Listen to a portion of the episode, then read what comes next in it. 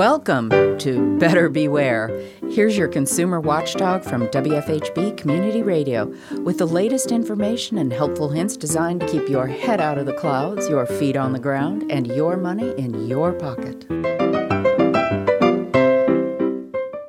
You have a car, right? Well, even if you don't, listen up because you probably know somebody who does. If you have a car, you buy gasoline for it, like all the time. And these days, most of the time, you pump it yourself and pay for it with plastic money, a credit or debit card you charge right at the gas pump.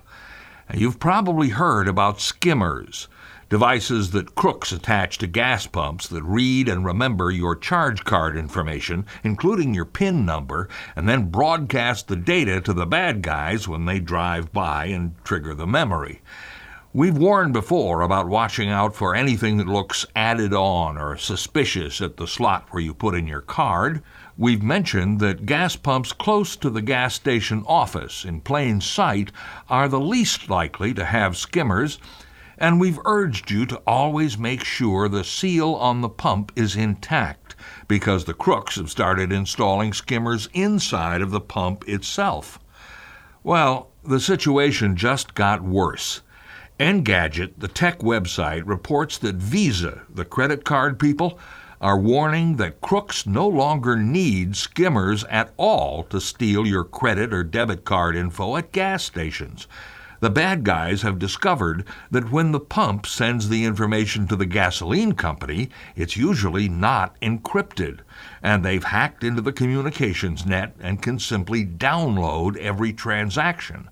It turns out that they can do this for cards that are swiped through a slot, but cannot steal the info from the newer chip and pin cards, the ones where you insert the card and leave it in while you put in your PIN number and the transaction is authorized.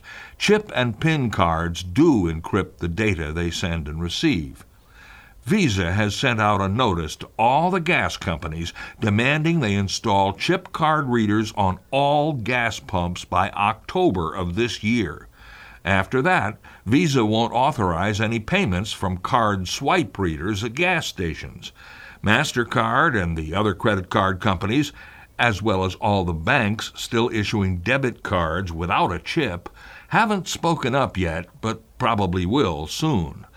At this point, most Speedway and Kroger gas pumps have been upgraded to take chip and pin cards, but not many others have switched over yet.